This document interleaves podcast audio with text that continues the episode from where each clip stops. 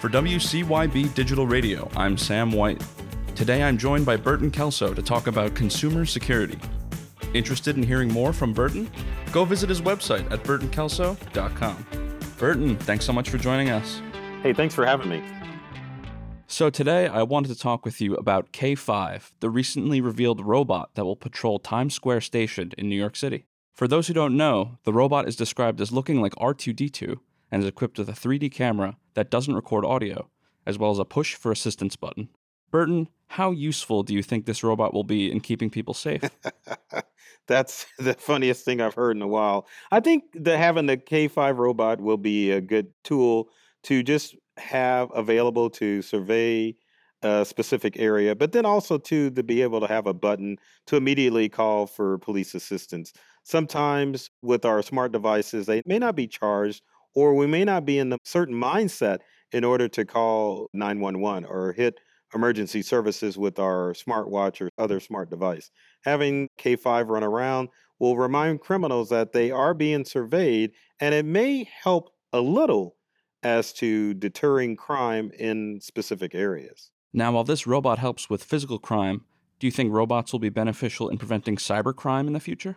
Well, that is a good question, but I think the challenge is is that usually the scripts with robots to prevent cybercrime are sometimes the same tools that criminals are using to commit cybercrime. So if you were to employ a robot to prevent a cybercrime, you definitely would have to come up with a new angle to make sure that cybercriminals need to work a little bit harder in order to get access to devices. If we're talking about robots, you can definitely look now in the age of AI as far as chatbots are concerned to how cyber crime professionals are making sure that criminals aren't able to access devices. So it's kind of like a catch 22.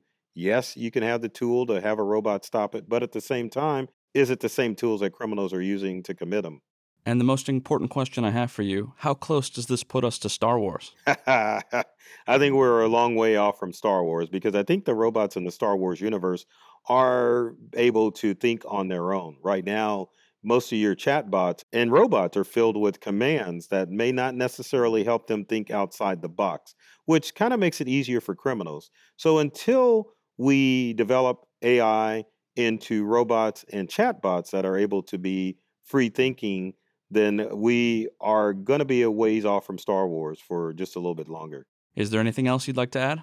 I think it's interesting that law enforcement and cyber criminal experts are trying to find new and improved ways to help keep people safe.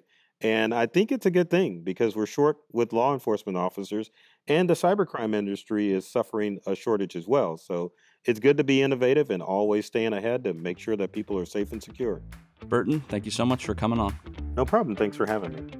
For WCYB Digital Radio, I'm Sam White. To learn more tech tips from Burton, visit burtonkelso.com. To hear more of our podcasts, go to cybercrime.radio.